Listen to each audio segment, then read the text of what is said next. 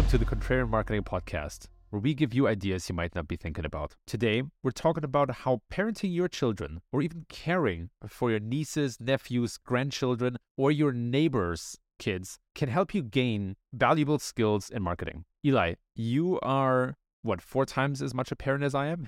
Just have one kid. You have 4 I'm like 50 times as much a parent. You have a you have a newborn. the skills grow daily. But yes, I have four children. So if we were just doing like straight math, it would be four times. But again, you'll you'll fi- you'll figure out soon enough why I say 50 times. In terms of minutes, Minutes, hours, experiences. Yes, gosh, it sounds intimidating. it gets so much worse than an exploding diaper. I'm telling you. Oh yeah, I can't wait for that. I, I recently told one of my SEO friends I would rather clean up a penguin penalty than all the dirty diapers, but that's just what it is. So I got used to cleaning up diapers, but that's not. I don't. I don't find a lot to learn about marketing in that. Uh, so set us up here with the with the with the premise. Like, what what can we? How should we think about I- there- parenting and wait, marketing skills? uh, Kevin, you're missing the point. There's something always something to learn about marketing from parenting. So I'll, I'll you ready for the lesson? So when there's a dirty diaper, you can't say like, "Oh, I'll take care of it soon." Literally, this is like you're you're getting that alert from Google Analytics. You're getting that alert from Facebook. Your campaign is about to shut off. You're out of budget. You can't be like, "Oh, I'm going to lunch." Right? The same thing with dirty diaper. That dirty diaper shows up. Doesn't matter whether you're sleeping or you're eating or you're on a Zoom call. It you got to fix it because it, it only is going to stink worse. so sometimes the dirty diaper can be a really bad PR. We spoke about that where you know brands lean on influencer marketing. Sometimes that can blow up in your face, and that seems to be a, a pretty dirty diaper that you need to clean up with tons of wipes that can even blow up. So what's your? Gonna take We're this. to keep this analogy. Essentially, anytime you screw up your marketing, it's just the dirty diaper that's going to get worse. oh yeah, oh yeah. We're not gonna venture away from that. We're not gonna. Wait, we we should we should share the background on this. So Kevin has a newborn, newborn daughter, and, and I have four boys. I, I learn a ton from having four boys. And boys range from ages three to eleven. And today we're talking about the things that we have learned from being parents and watching children. And you know, I'm sure that before even you had your own daughter, you saw other people's children, and you had opportunities to hopefully babysit and take care of them, and see how children teach you valuable skills. So we want to talk about this. I, I think this will be an interesting conversation and get interesting comments. So please, any parents out there, share your comments. I'm going to post a poll on LinkedIn, which we'll link to in the show notes. You know, let let's dig into this. We shouldn't just talk about dirty diapers. What are some what are some things that you've seen so far that can help you be a better marketer? Absolutely. I, I so one thing that was just big for me is you know uh, like a bit more patience. I, I I think I didn't like realize how little patience I have sometimes, and my daughter is really helping me to train that and to practice that. So that's just been a like a, a good skill in general. But what's interesting is that children have such raw emotions, and marketing is so much about emotions, right? And addressing to people's emotions. So what what I learned from my daughter is first of all, she expresses her emotions without any constraint. That's that that's interesting, but it makes for just like learning how to feel emotions and when people feel emotions or humans feel emotions. So I think there's a lot to be learned about that. And then just managing a child is, of course, a whole new kind of eh, horizon. I am going to say, though, I am going to take the counter opinion here. And I'm going to say that while also wanting to point out that I love my daughter and I'm so happy that we have her and I have no regrets. And yet, I'm going to defend the point that kids are not consumers and kids are different than grown-ups. And so I think we can learn a lot more from observing and working with grown-ups about marketing. But I want to let you make your point. So what's your what, are kind of your, your main points when it comes to marketing skills in kids? So going back to the the management and being just being patient. So I I think you actually when it comes to children there is a value in micromanagement. So when when people are being micromanaged at work, they say things like, "Well, you know, I'm an adult. I, I can manage my own time." And that's true when you're an adult. And kids if you don't micromanage them like, you know, my son, maybe he'll listen to this or not, but he has a bedtime and he always manages to push the bedtime by wanting to read one more page or talk about one more thing or just needs two more minutes and that's where micromanagement has to come in and say like nope this is the time and as an as a boss there are times when you actually have to do this when you have an employee that has or you know a team member that has consistently shown or an agency has consistently shown you that the only thing that will work is micromanagement. So if you already know that to be the path that if you don't sit there and say well i you told me you were going to you know have this for me on friday and it is not like I need you to stay and finish this until it is there because you already know that they're going to creep the deadline. So that becomes a value of micromanagement. Children need to be micromanaged until they become mature enough to manage their own time, and you know they're not going to do that. So I would never come out, you know, and this is where I learned from parenting, like the the polite and proper thing would be like, no, micromanagement's never appropriate. Employees should be given the liberty and latitude to do all the things they need to do. Being a parent, I realize there's a time and a place for everything, and sometimes micromanagement is the way to do this. Obviously, you want to do it within guidelines and help them make feel like they're making their own decisions, but you still need to ride them. Like when bedtime is forgotten, kids will never decide, or at least my kids will never be like, you know, I think it. I think it's time. I think we're just gonna go to bed properly on time. Like, no, no, bedtime. Bedtime's forgotten. Like, you know, one, two a.m., three a.m. Like, there, there's no reason to ever go to sleep. Why would they? So that that's one thing. You know, just wanted. To, you'll get to that. Right now, your your daughter is hundred percent being micromanaged because she does not have the ability to manage herself. But you'll see that that parts of that will always stay with you. See, the the thing the, the first thing I thought about when you when you said that was there is this big point in marketing, which is that a lot of adults and humans in general would say that they act rationally, but we often don't. We act we often much more act on impulse and emotions than we think. However, the fact that adults think they act rationally changes the game, right? So you could say, oh yeah, we could just learn from children about marketing that you know humans are rational and and and children are a great kind of transfer lesson of that. But where I disagree with you is that because humans think they act rational, they don't act completely irrational. I hope that makes sense, right? Like it's this is kind of like meta point where we, we think we're so sophisticated and that changes our behavior from thinking we're not sophisticated at all. And I think that's something to, to kind of factor in. So I think you can learn more from observing adults and how they think they behave rationally than how kids act who don't know and don't think of themselves that they're so rational. Does that make sense? Absolutely. And I would say like if you want to learn how to be better at sales, just watch a kid trying to get something. So kids, they they don't know when no is not an answer, no is not an answer. And it, it's just amazing. It's like, you know, your daughter's gonna start crawling and you're gonna be like, you're not gonna want her to go up the steps or you're not gonna you're gonna block a door so she doesn't go in the kitchen. And she will figure out a way to get around that, under it, over it, on you know, anyway, on on the side. Whereas like an adult, you're like, oh, there's a fence there. I, I guess It's not for me. I'm not going to go there. I'm, I'm going to go find something else to play with. Like kids are like, no, no, no. There's something there I want, and they're relentless. And the same as when they're asking for things. So when she's old enough to ask for things, the kid they they just ask and ask and ask and ask until like you give in. And I'd say as adults, we're like, well, they, I, I, he said no. Like, well, if you're trying to get the sale, if you're relentless, and I see that from my from my own experience, the times I've been relentless and continue to ask, you know, maybe the person on the other side of that exchange wasn't ready to think about it. It's not that they didn't want to commit, they just didn't put the time to think about it. But by being relentless and showing up, obviously, don't be annoying. kids can be super annoying when it come, they come to ask you for things. But by being relentless and saying, well, you said I should follow up in a week, like follow up in a week and continue to do that and stay, you know, top of mind and continue to ask, you can get the thing you're asking for. So if you're an employee as a marketer and you're trying to get budget, the budget's there, but it's going to go to the person that keeps asking. So kids like, no, the ice cream is there.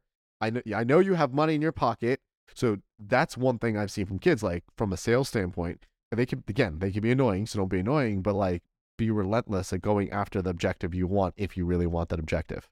I'm going to give you that kids are relentless and master manipulators. Oh, 100%. They, they very quickly learn how to play parents against each other. And my daughter can't even talk. So I don't, I've not even experienced that yet. I know from you know all the all my friends, including you, who have kids, that that becomes a real problem. So it is fascinating how quickly kids pick that up, and it's also fascinating how quickly pick, kids pick up little things like your facial expression or your mood in the moment. And again, I think it's it's tricky, but there is a there's a broader lesson for marketers, which is that this point of authenticity, right? If you try to sell something that is not and, and you don't really believe in it or it's not very authentic to you, you're not going to get the point across as much as when you're truly convinced that this product or service is amazing. So I, I, will give you that point. Yeah. And, and we should just, again, reiterate that this episode, this discussion is not just for parents. This is for anybody that's engaging with children. There's things you could learn. Obviously, as parents, you get like the 24 7 lessons coming at you. Certainly, uh, since COVID started, you get more of those lessons if you're working from home. And, you know, before COVID, you, maybe you could escape and kids were at school, you went somewhere. But you, you're getting these lessons, uh, you know, more often and all the time. Whereas maybe if you don't have your own kids, you could observe kids, you know, uh, that are in your sphere and you can see these things and learn from them. The other thing that I find with my kids, which I, I think is both a good and a bad management thing, is you could change the subject. Kids freaking out in the car, they want something, and then they want ice cream, and you can just say, like, oh, did you just see that fire truck that went by? And someone's like, Where's the fire truck? I want to see the fire truck, right? Managers do that all the time. You actually you can't do it as as simply as you do with kids. So management will be like, hey, so we're not going to get bonuses this year, but we, I just want to share how excited we are about the coverage from the New York Times. And everyone's like, whoa, whoa, whoa, whoa, whoa, whoa. We, you just, that was too fast. But you can change the subject more effectively and it, it, it works on kids. And you can see how like they're going for one thing. And by changing the subject, again, adults need it more delicately, you can now f- refocus the audience on something else by you know just sandwiching it in between something else or hiding between something else and you see how kids respond to that right away again adults are way more sensitive and far smarter so you package it differently I agree. This kind of like changing the narrative and distraction, that's a marketing stable almost, you know. And, and Microsoft recently went through exactly that. Actually, the, the CEO, Satya Nadella, just announced that there are going to be no raises this year. He packaged that, that in a very smart way, very, very deliberately. So masters of distraction, masters of changing the narrative, and just owning the narrative and what it is right now, in my mind, is a is a very critical and important marketing skill. I, I don't have a good counterpoint to learning that from your kids. I think this kind of the distraction is like is a very human thing and it carries over to adults. So I'll give you I'll give you that one. But I'm also gonna say that am I gonna become a good marketer just from observing my kids and having kids? Probably not. I love my daughter. I'm so happy we have her. And I was able to spend 10 years before having her or more on just refining my marketing skills, being selfish with my time, and really going to town on developing this this tool set. I'm not saying I can't learn anymore, but I learn at a much slower rate simply because I am happily, willingly spending so much time with her and she needs so much more help. But I'd say there's one thing you can learn from kids that you just cannot learn on your own. It's so awesome when I get to watch commercials or look at advertising with my kids because they see different things. I think too often marketers they get in their own heads and they create marketing of like here's the message I'm going to convey and they don't get to hear enough how it was received by someone. So I you know I take these surveys. You know we, we had a past episode on on Google and I'm again I get I'm a Google fanboy so I get these surveys from Google where they ask me about like how what I think about search results and all these kinds of things. The typical response when you ask people about your advertising is they just didn't see it. But kids don't just not see stuff, they actually have opinions. They always see stuff, they always see everything going on. So I think it's fascinating when I watch things with my kids, the things they clue in on and the things they notice. Those are the things that are there, and those are the raw messages. As a focus group and a sample audience, kids have so many great insights. And again, they lack the filter and they lack the ability to be like, well, I'm just not going to watch that. They do watch it, they do read it, and they do see all these things. So it's fascinating thing. So yes, you're 10 years before as a marketer, now you're going to level up with kids and with your daughter and really learn a different way of approaching the marketing you've been doing for your entire career. I'm going to take this even a step further. There's an important marketing principle of actual, like literal visibility, for example, product placement in stores. Not talking about product placement in movies. I'm talking about going to a supermarket or whatever and seeing products and that influencing your decisions. And as you said, kids, right, they're you walk down the street, they're fine. You go to the toy store, they see 50 toys. All of a sudden, they want them. And it's because they see them and because these toys have come into their awareness. And, and adults are not that different, right? Like we, you drive down the street and you see an ad, a banner, like an out of, out of home ad. All of a sudden, you're like, I should really buy a Cadillac. you might not buy the Cadillac, but it has entered your awareness. It has created this demand in your head. As adults, we think we're so much less receptive to that, but it's actually not true. I think we're very receptive to that, and that that doesn't change over a lifetime. So it's interesting to see and learn from kids how long that that stays, right? So how long after they've been to the toy store do they want the new Mandalorian Lego set? And and then thinking about okay, they've actually they, it's still one or two or three weeks after, and they're still talking about that. Maybe that tells me something about the effectiveness of ads. However, a counterpoint is it's a very qualitative observation. You can't really do that quantitatively and say, oh, if I have this ad, you know, it's going to lead to 15% more awareness. It's a pure observation. Absolutely.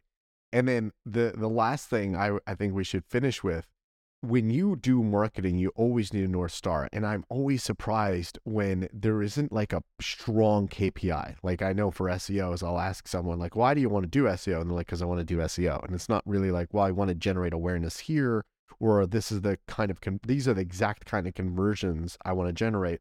And I would say my kids give me the best North Star for what I do. You know, for example, last summer I was I wasn't on vacation. We were we were traveling and the kids wanted a day at the beach and I moved meetings around so I could go to the beach.